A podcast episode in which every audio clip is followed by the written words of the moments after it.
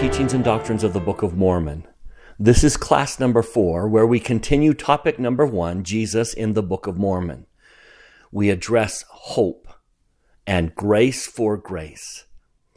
It is my testimony that a better understanding of what Jesus expects of us in terms of how to gain salvation will take a load off of our shoulders and give us hope that we can indeed be saved. So, back to topic number one Jesus in the Book of Mormon. What does the Book of Mormon add to our understanding of Christ and his mission? So, last week it was Doctrine of the Atonement. Gwen? He is a one by one God. Think about how clearly that is set forth in the Book of Mormon, begging us to believe that He is a one by one God. Not only that, but He's a one by one until they all. It's great that He's a one by one, but then He runs out of time but he's a one by one until they all. And then last week we talked about the doctrine of the atonement. Can you imagine not understanding that? What did he accomplish? Do you have you did you ponder that this week? Any thoughts, any insights that came as you pondered the depth of the atonement? Claimed his rights of the Father upon mercy. Jesus has claimed his rights of mercy, the ability to snatch us. He understands the human condition perfectly. That's what Jesus, that's the, that's the God we worship as taught to us in the Book of Mormon. So I want to kind of pick up on that and add to a doctrine that I believe has gotten lost even in the church. It's clearly set forth in the Book of Mormon. And allow me to play the I've been a teacher 30 years, and it breaks my heart to watch some of you suffer so much. Tonight, I want to talk about a doctrine restored in the Book of Mormon that you're not going to find very well taught in the Book of Mormon, or sorry, in the Bible. And the doctrine is hope. Hope in Christ. We talk often about faith. And I think the church is in a faith crisis. I think a lot of people are having faith crises. But I personally believe the reason they're having a faith crisis is because they're having a hope crisis. Now, all my life, I thought that hope came after faith. How, what, what, how do we say them? What order do we give them in? Faith, hope, and charity. And it's almost as if we believe first you have faith, and then you have hope, and then you have charity. But then I found a, book, a verse in the Book of Mormon to show you the complexity of faith that reverses that. You can't have faith until you have hope. Turn with me to Moroni chapter 7. I think you all know how wonderful Moroni 7 is. That beautiful commentary. Look at verse 1. This is a letter that Mormon wrote to Moroni. Even though it's in the book of Moroni, the words are Mormon. These are Mormon writing to his son about, verse 1, what is he writing about? Faith, hope, and charity. And this is just such a beautiful contribution to the Book of Mormon. Faith, I want to share what my father said about faith, hope, and charity. But again, even then, the list is faith, hope, charity, right? Faith, then hope, then charity. But turn to verse 40 and tell me if verse 40 doesn't maybe cause you to question. Moroni 7, Moroni 7, 40. And again, my beloved brethren, I would speak unto you concerning hope. How is it that you can attain unto faith, save ye shall have hope? What does that suggest? And I, I believe in both. I'm not saying this competition. I believe faith comes after hope and faith comes before hope. But what might be the reason many people lack faith? They don't have hope. How can you obtain unto faith? Save ye shall have hope. So let me define my let me do what I my let me do my best to define hope. Faith says, I believe Jesus can do miracles. That's an act of faith. Jesus can do miracles. Hope says Jesus can do miracles in my life. You see the difference? Faith says, I believe God answers prayers. I believe that God answers prayers. That's an act of faith, a living God who hears prayers. Hope would say, I believe He hears my prayers. You see the difference? I believe Jesus saves. I believe Jesus saves.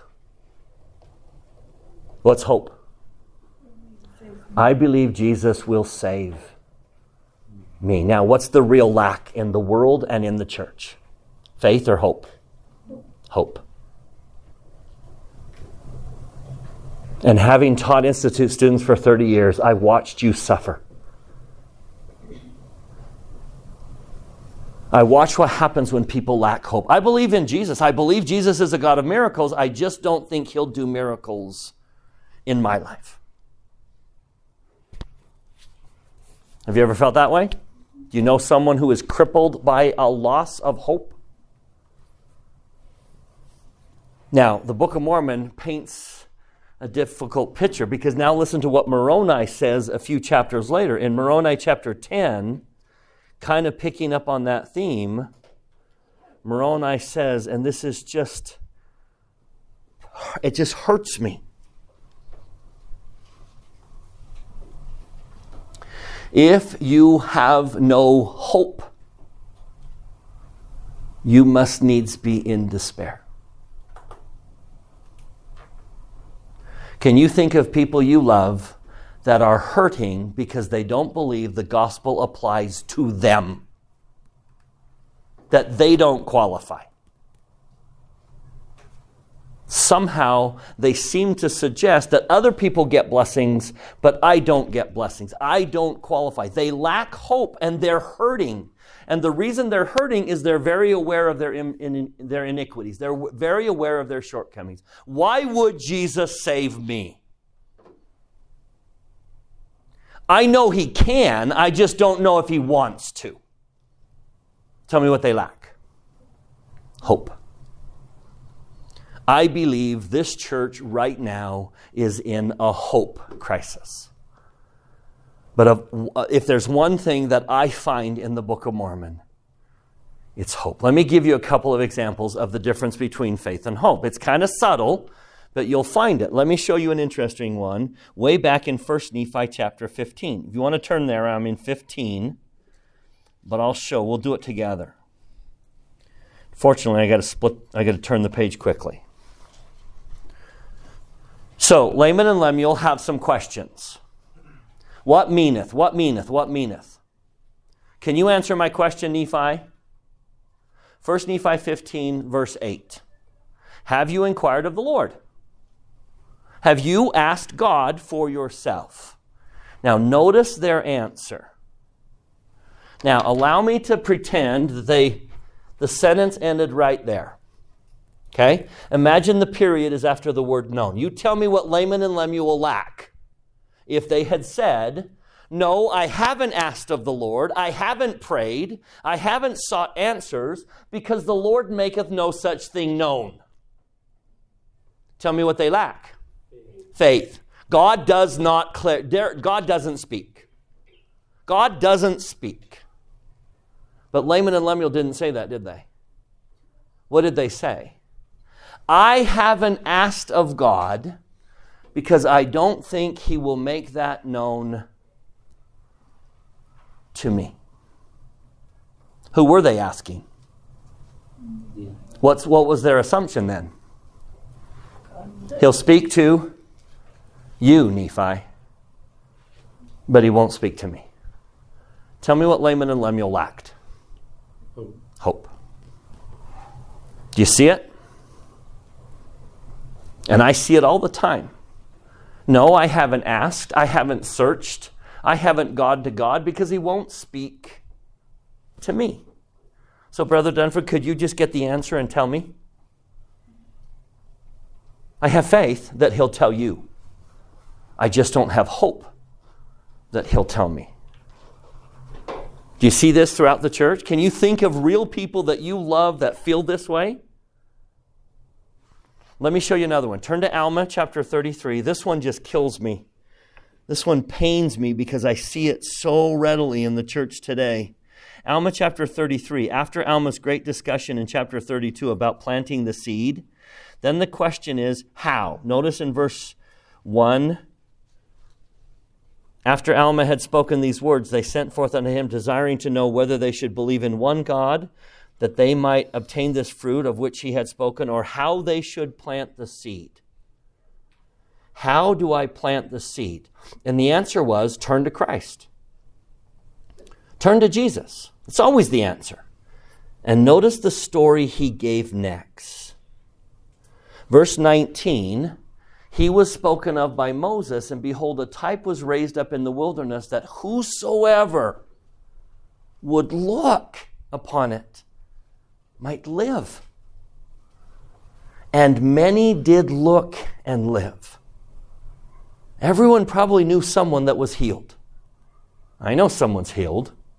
Shelby got healed. Lord always heals Shelby. I'll never be what she is. Everyone knew someone healed. Now look at this next sentence. And think about the church today. Again, I'm going to I'm going to cover up the last word. Tell me what they lack. Tell me what would a member of the church lack who said this today. But few understand the meaning of the brass serpent and this because of the hardness of their hearts. And there are many in the church today who are so hardened that they will not look. Some people will not turn to Christ. Therefore, they're going to perish. And the reason they won't look to Christ is because they don't believe He will heal. If that's where the sentence ends, what do they lack? I won't look to Christ because he doesn't heal. That's a lack of faith, but that's not what's going on. The reason they don't look, they won't look to Christ because they don't believe it, he will heal them, not me. Do you see how real this is? Faith is struggling today. People are losing their hope and therefore they're lacking faith. I think a lot of people trust that Jesus is a God of miracles. I don't know how you could have, I don't know how you could know what you know and not believe that God has done miracles. The problem is we look at our own lives and our own shortcomings and I don't measure up, and we make what conclusion? Not me. Not me. Not me. Do you see the challenge? Let me show you a non Book of Mormon one because now we can kind of see Jesus start to push back on this. Let's, te- let's go to the New Testament. Let me show you a non Book of Mormon, but a beautiful example of this. Turn to Luke chapter 5 to the man full of leprosy full of leprosy. Now, that's a beautiful symbol for how sometimes we feel. Tell me what a man full of leprosy would expect others to do in the days of Christ. What would he ex- how would he expect to be treated? Luke chapter 5. Is that what I said? Okay. I'm to we're going to jump to verse 12. How would a man full of leprosy expect to be treated? I walk in the room and people run away, right?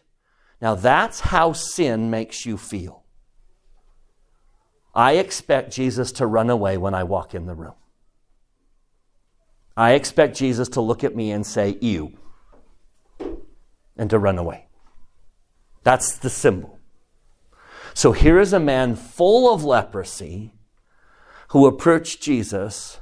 And notice even in the question, notice his question. What did he know and what did he doubt? Tell me what he knew. I know you can. I just don't know if You will. you will. Not me. How many of you have felt that?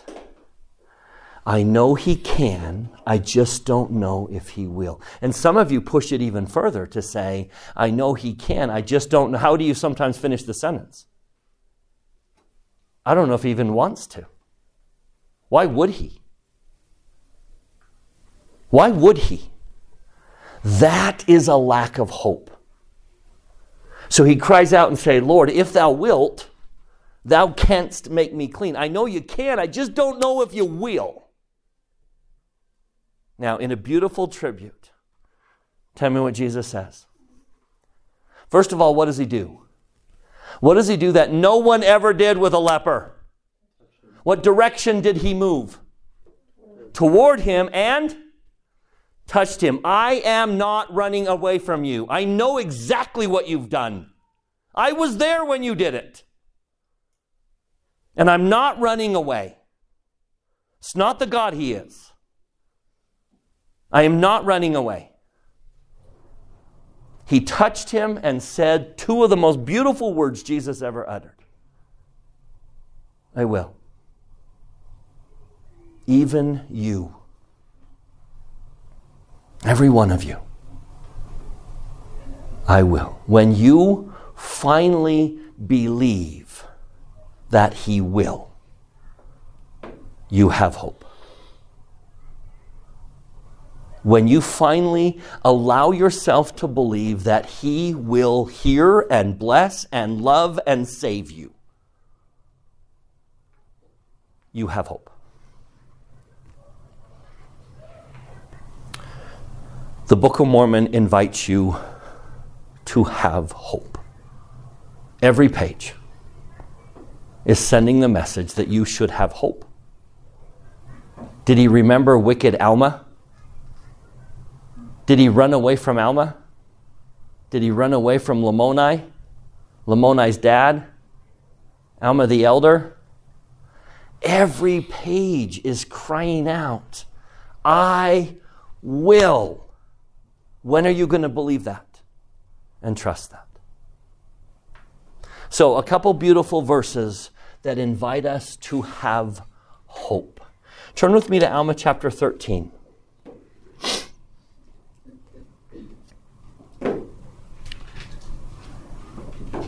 Book of Mormon, Alma 13.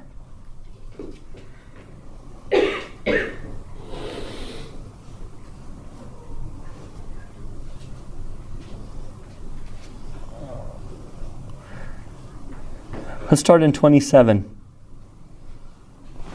Now I know you could you could make the case that this is Alma, that this is Mormon quoting Alma speaking to someone he loved.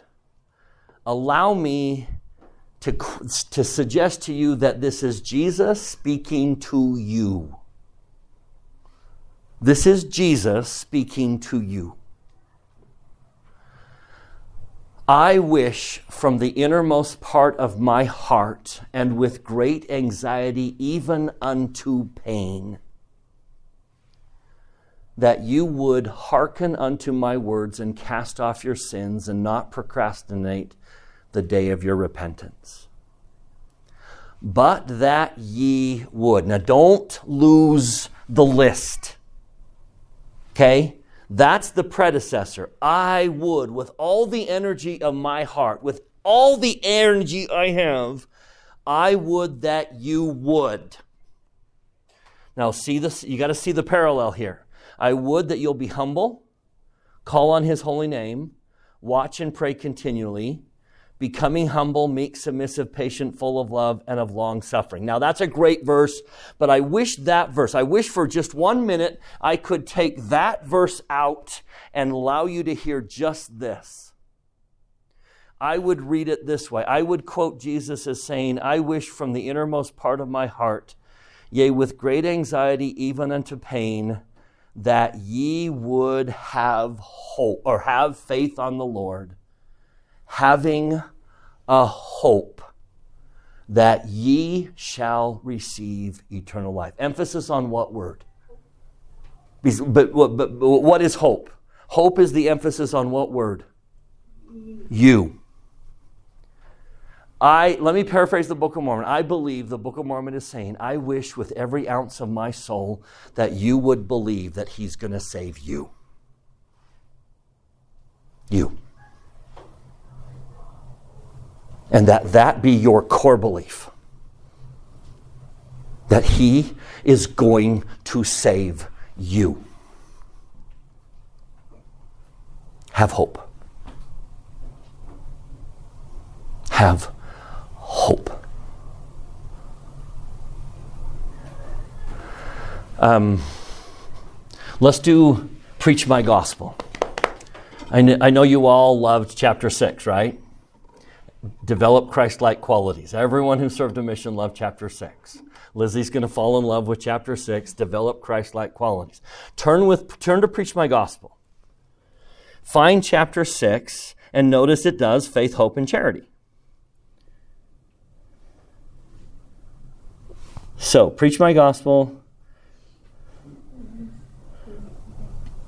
You can find it in lots of ways uh, handbooks and callings, mission callings, previous edition. No, let's do. Let's, let's do previous edition for now because I've got it marked in my previous edition. So, previous, previous edition, faith, and then hope. So, preach my gospel, chapter 6, faith and then hope. I need someone to read this sentence. Oh, they just, they nailed it here. Whoever wrote this was so inspired. Anyone want to read that paragraph? Charlie, read that paragraph. Hope is an abiding trust that the Lord will fulfill his promises to you. Emphasis on what word? Hope is a trust that he will fulfill his promises to you. Keep going.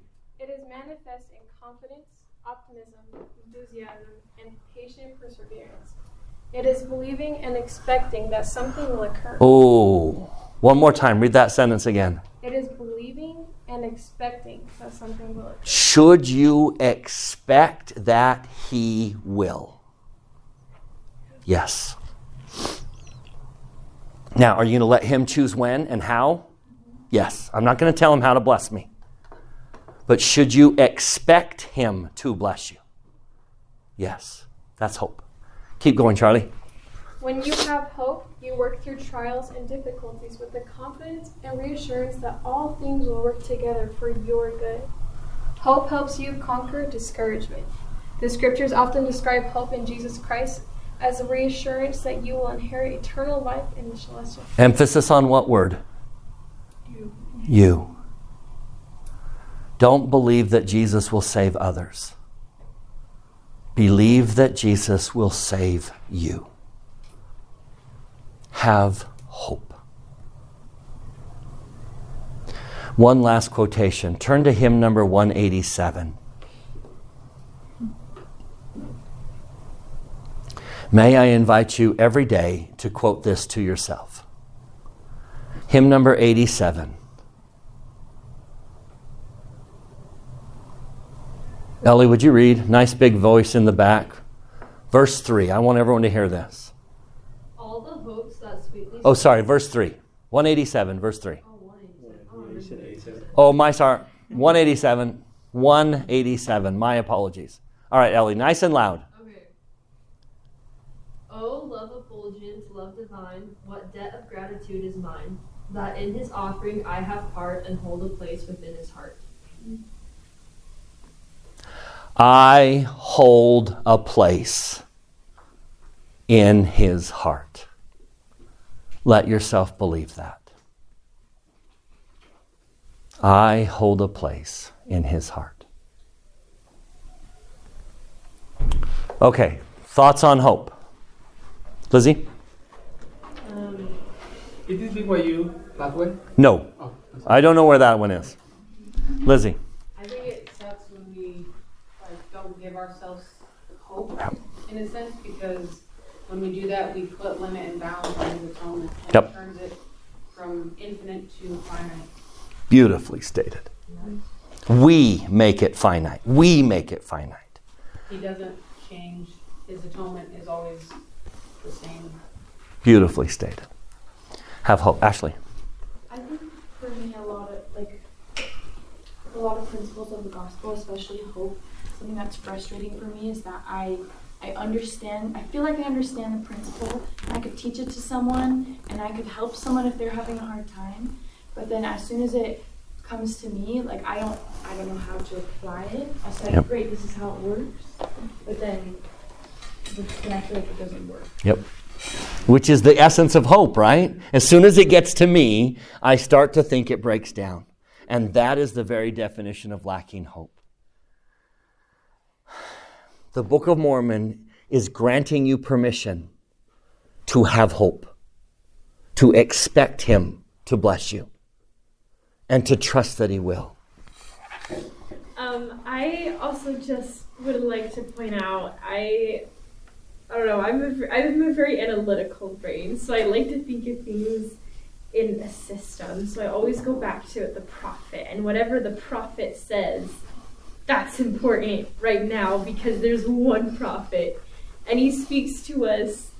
I mean, in general conference twice a year. So whatever he says, it's gotta be important.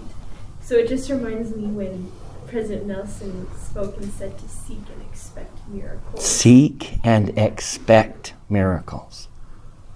Seek and expect miracles. Now, I'm not going to tell him how to bless. I think there's a very important thing. I'm not going to tell him how to bless me. He gets to choose how he blesses me, but I expect a blessing. I know it's coming. Lizzie. Um, it just reminded me of Russell Milton. He said, "Hope in Christ isn't wishful thinking, but it's an expectation that we can realize." It's a choice. I choose to have hope. It's an ex- I choose to expect that. Beautiful. Okay, ready to do another? I try to do. I want to do two today. I know that might be pressing it because each one of these we could take an hour on, but I want to do two today because I want to get to as many doctrines of the Book of Mormon as we possibly can. But allow me to do one more, and that, and that is I think there's a reason people lack hope, and that is they don't understand how to be saved. They don't understand the process. Do you remember coming out of high school and having no idea how to get a college degree? Do you remember having no idea how to get a college degree? Some of you maybe are still there. Now, any seniors, any juniors in college? You get to a point where I know how to get a degree. I, I, I see the end. When the way is clear, your, your, your confidence that you can do it goes up. And I think that a lot of us look at exaltation and say, I'll never get there. I don't know how to be saved. So, one of the greatest blessings of the restoration, I'm going to include the Doctrine and Covenants tonight, but clearly show you where it is in the Book of Mormon. One of the greatest doctrines of the book of the restoration is let me show you how to be saved. Let me show you the simplicity of the process on how to be saved. Ready? I want to start in Doctrine and Covenants, section 93. We will get to the Book of Mormon, but we're going to include the whole restoration tonight. So turn with me to section 93. This is astounding in its declaration. Uh, to me, section 93 is evidence that Joseph Smith was a prophet because no one would have printed this. No one would have been gutsy enough to claim this doctrine. Now, how does God emphasize? How does the Lord emphasize? Wouldn't it be nice if he pre if he marked the scriptures before he handed them to us? Here are the most important verses. How does he emphasize? Repetition. Three times in three verses is the most repetitive he's ever he can be. So watch the repetition. Let's start in verse 12. Section 93 is the record of John the Baptist who watched Jesus grow up. And John testified and anyone want to be my reader? John chapter or section 13, uh, section 93. Let's start in verse 12. Anyone want to be re- my reader? Savannah, you be my reader. And I, John, saw that he received not of the fullness at the first, but received grace for grace. That's blasphemous for some people. What was the claim here? Jesus went through the veil and forgot that he was Jehovah. Jesus started where you start. Even though he was a God in premortal life, even though he was Jehovah of the Old Testament, even though he's the one that parted the Red Sea, he woke up on his birthday not remembering an ounce of that. He received not the fullness at the first. And Jesus went through this process called, what's it called? Grace for grace. What does that sound like? Describe what that sounds like. It sounds like it's an exchange, right? It's a little bit, a little bit. It sounds like he's giving and he's receiving. Grace for grace. Now, watch the repetition. Savannah 13. And he received not of the fullness at first, but continued from grace to grace until he received. Twice now, Jesus went through the veil, forgot being Jehovah, started from the beginning, and notice the difference? He progressed grace for grace, and he advanced grace to grace. We're going to see if we can figure out what those mean until he received the fullness. All right, 14. One more time, Savannah. So he needed help, right? He needed someone's help to coach him along. Now, why in the world are we being told this? Why would Jesus go why would he do this? Why would he go through the veil and forget everything? All right, who wants to read? 19 and 20. Liam, would you mind? Yeah, I uh, I give unto you these sayings that you may understand and know how to worship. Whoa, whoa, whoa, whoa, whoa. This is how you're going to do it. He showed us the way. He forgot everything, just like we did, so that He can show us the way. I'm going to show you how to worship. And? And know what you worship, that you may come unto the Father in my name, and in due time receive of His fullness. And in due time, you're going to receive the fullness. If you follow this process, you're going to receive the fullness. Keep going, Liam. Finish 20. For if you keep my commandments, you shall receive of his fullness and be glorified in me as I am in the Father. Therefore, I say unto you, you shall receive grace. So, what's the process called that we obtain exaltation? Grace for grace. What's the process called that Jesus obtained exaltation? So, the process of exaltation is called grace for grace. Let's see if we can figure out how it goes. Now, I'm going to put two governing principles on the board. Ready? These are eternal truths, and you all know they're true. Every one of you can testify in your soul that they're true. Principle number one is verse 30, 28. Section 93, verse 28. What's truth number one? Truth number one. If you obey, you receive light. If you receive, if you obey, you receive light. That is truth. And God will always obey that. So if you obey, obedience leads to light. If you obey, you get light. Charlie? then you lose light. And then how do you Then you obey.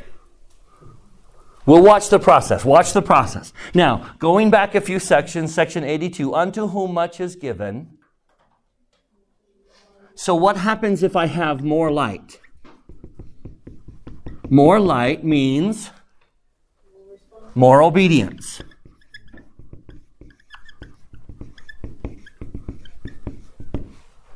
And if I do, I get more light. And when I get more light, it expects more obedience of me. And if I do, I get more light. And when I get more light, I'm expected to. Kind of sounds like what? Grace for grace. Grace for grace. I obey, He gives me light. That light allows me to see more clearly. It helps me obey. If I do obey, then I get more light. And now that light helps me see more clearly. Do you see the process? Let's graph it. Allow me to graph it. Okay? So this axis is light. And that is a fullness. God the Father has a fullness of light. Jesus eventually got there. This axis is obedience. So, this is how much God obeys. When you obey like God and have the knowledge that God has, you have exaltation. So, let's start from the beginning. What do the scriptures say about coming into the world and how much light we have? Does anyone come into the world with zero light? We know that, right? You can all quote a bunch of scriptures. We all let's say we start with light A. But where am I on the obedience when I walk into this world? Babies don't obey. I've had 10 of them. Babies don't obey. They start at zero obedience, but light A. And that's the key. We always have more light than we obey. But what does that light do to that baby? It calls to him, it beckons him, it shows him. If that baby follows the light, what will it eventually hit? Obedience A. It got there. And as soon as it hits obedience A, tell me what happens. He gets light B. Now, is he at obedience B? Where is he here when he got obedient or light A, light B? He's still at A. Always more light than we obey. That's an eternal truth. Always more light than we obey. But that light calls to me. And if I obey, as soon as I hit obedience B, I get light C. What's this process called? Grace for grace. And how am I progressing? From grace to grace. Grace for grace, grace to grace. Let me illustrate. This is where this room is awesome.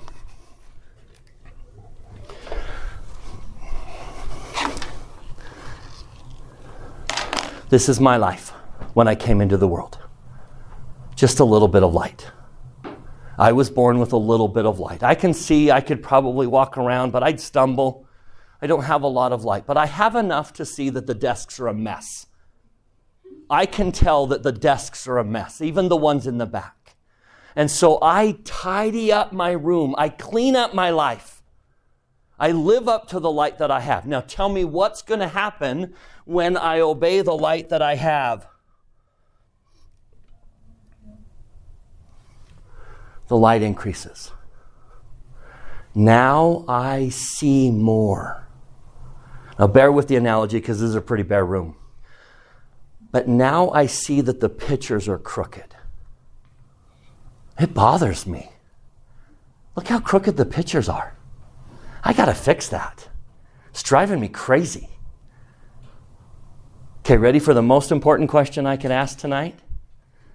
Why didn't I fix the pictures when I fixed the desks?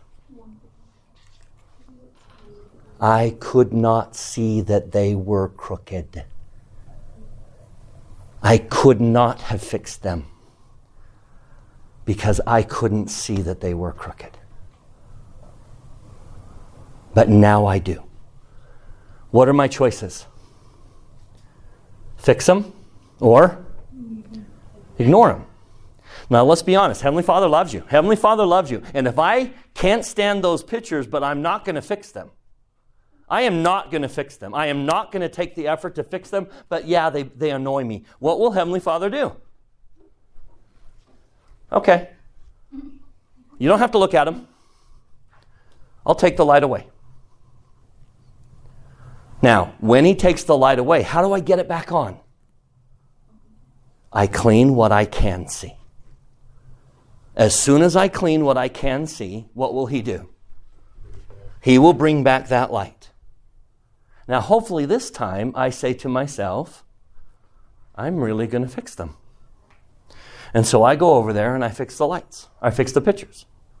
Tell me what he's going to do when I fix the pictures. More light. And now I notice things I didn't see before. They're clear to me. I can't fix what I don't see.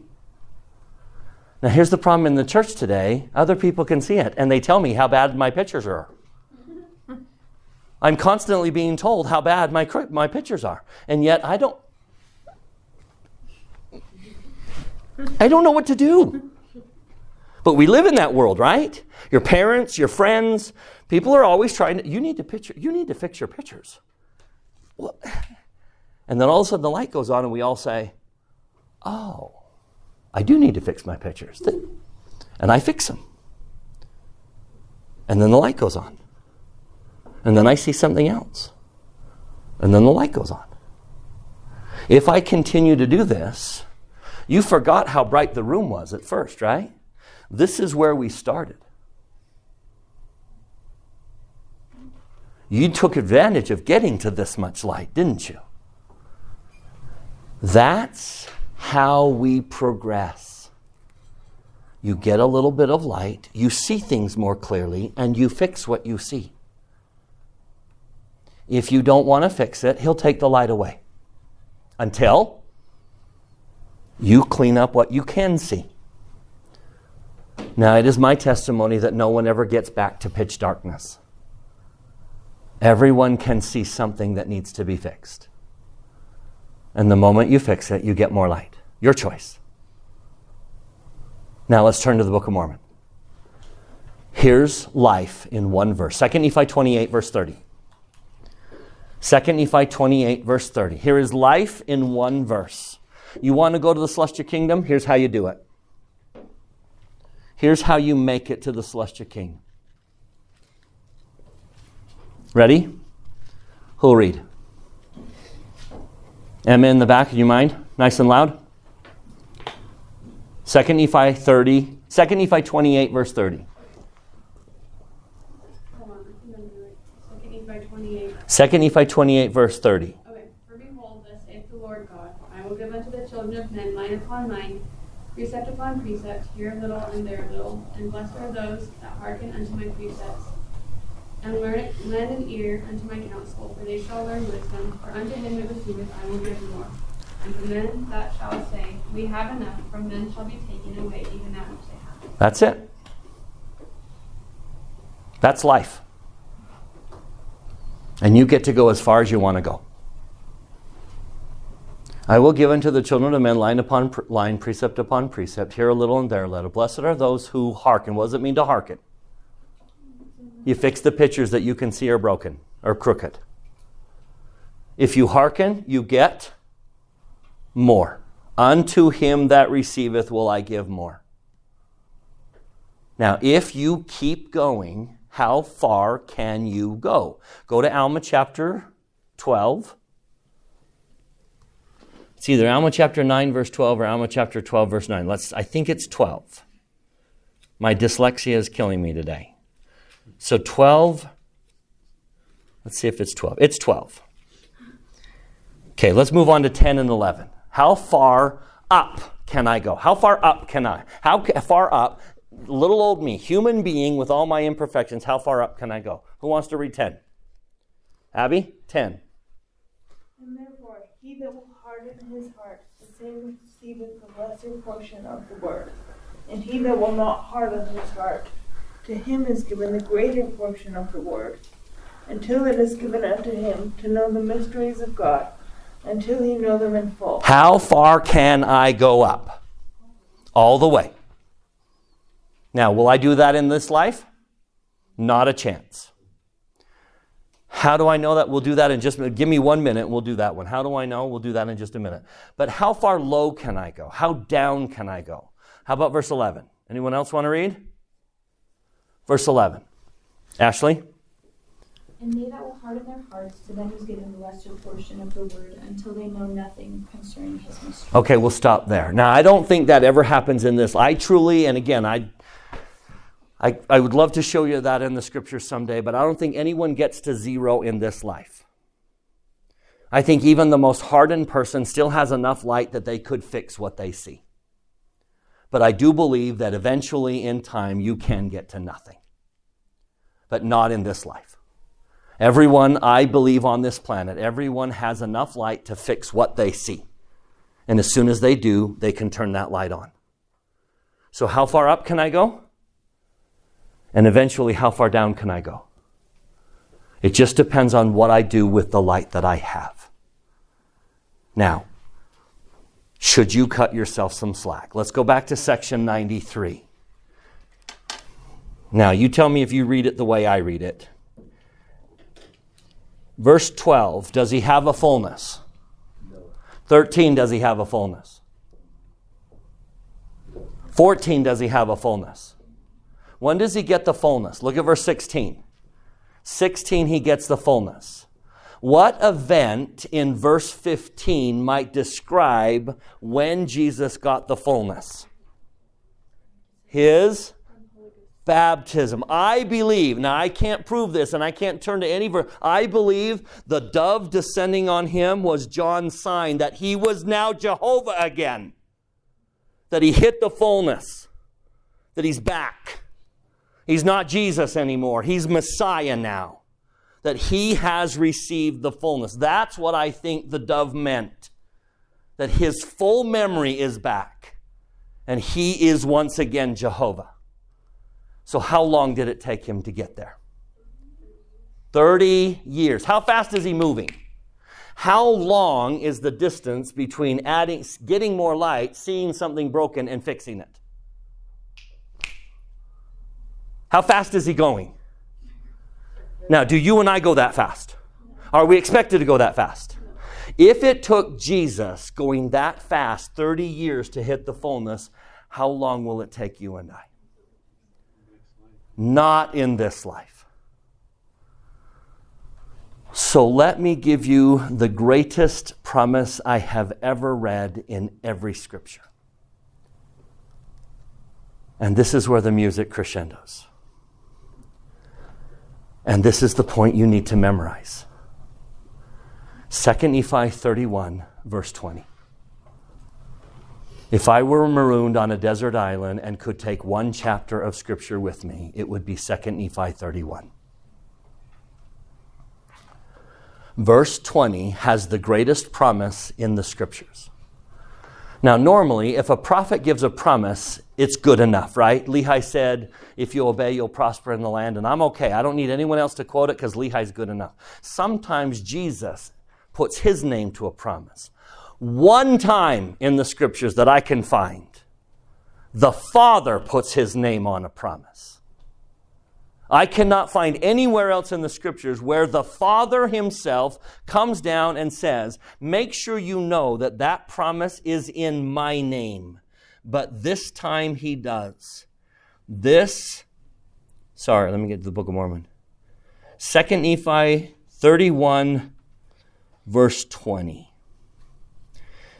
Here's the promise. Ready?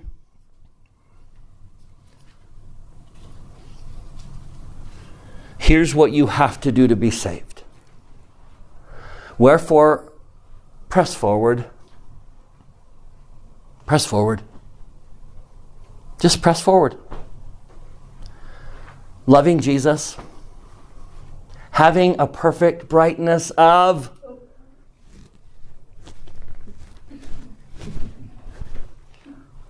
You will never do this without hope. That's why we did that one first. You will never do this without hope.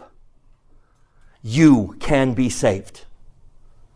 Press forward with hope and obey the first two commandments, which are love of God and love of men. That's simple, right? Press forward, have hope, and obey the first two commandments.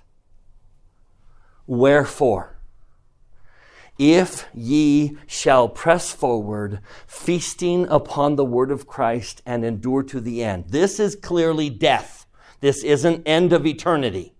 This is death. Move forward. Just step forward. Just move. Love God. Love men. Have hope. And if you die on that path, if you are doing that when you die, thus saith the Father, you will have eternal life.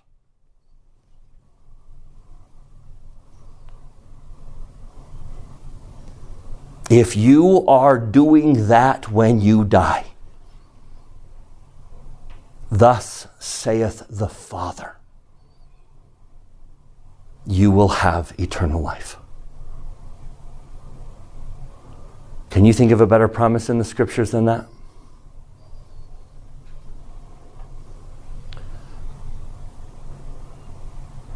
Move forward. Have hope.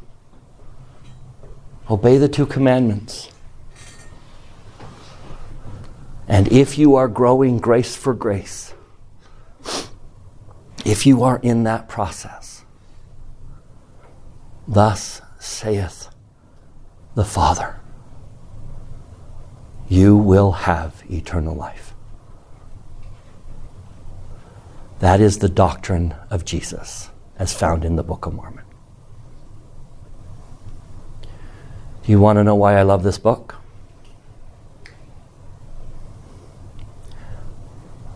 No way they pry this book from my hands. I testify of that truth. I also testify of this reality. I know you. I know your lives of goodness.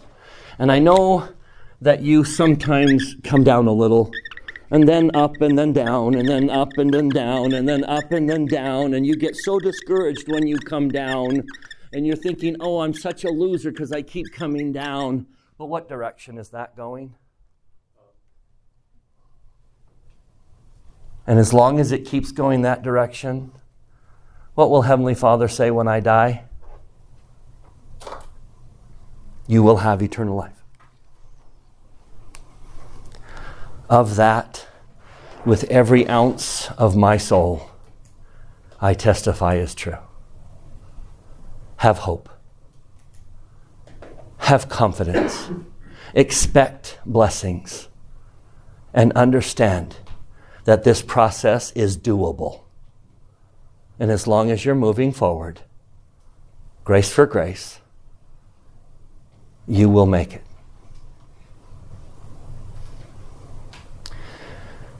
I was teaching seminary in Arizona when one of my students died on her 16th birthday.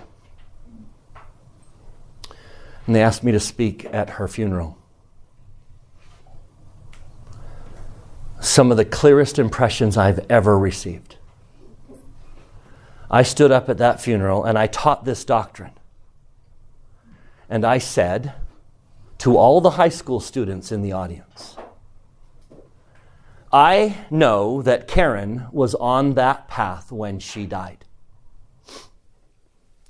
I therefore hear Heavenly Father saying to me that Karen will be in the celestial kingdom. And then I looked at all, the, all of her friends in the eye and said, Will you?